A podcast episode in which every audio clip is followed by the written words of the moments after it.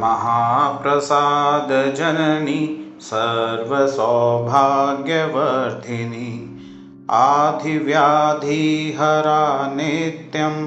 तुलसी त्वं नमोऽस्तु ते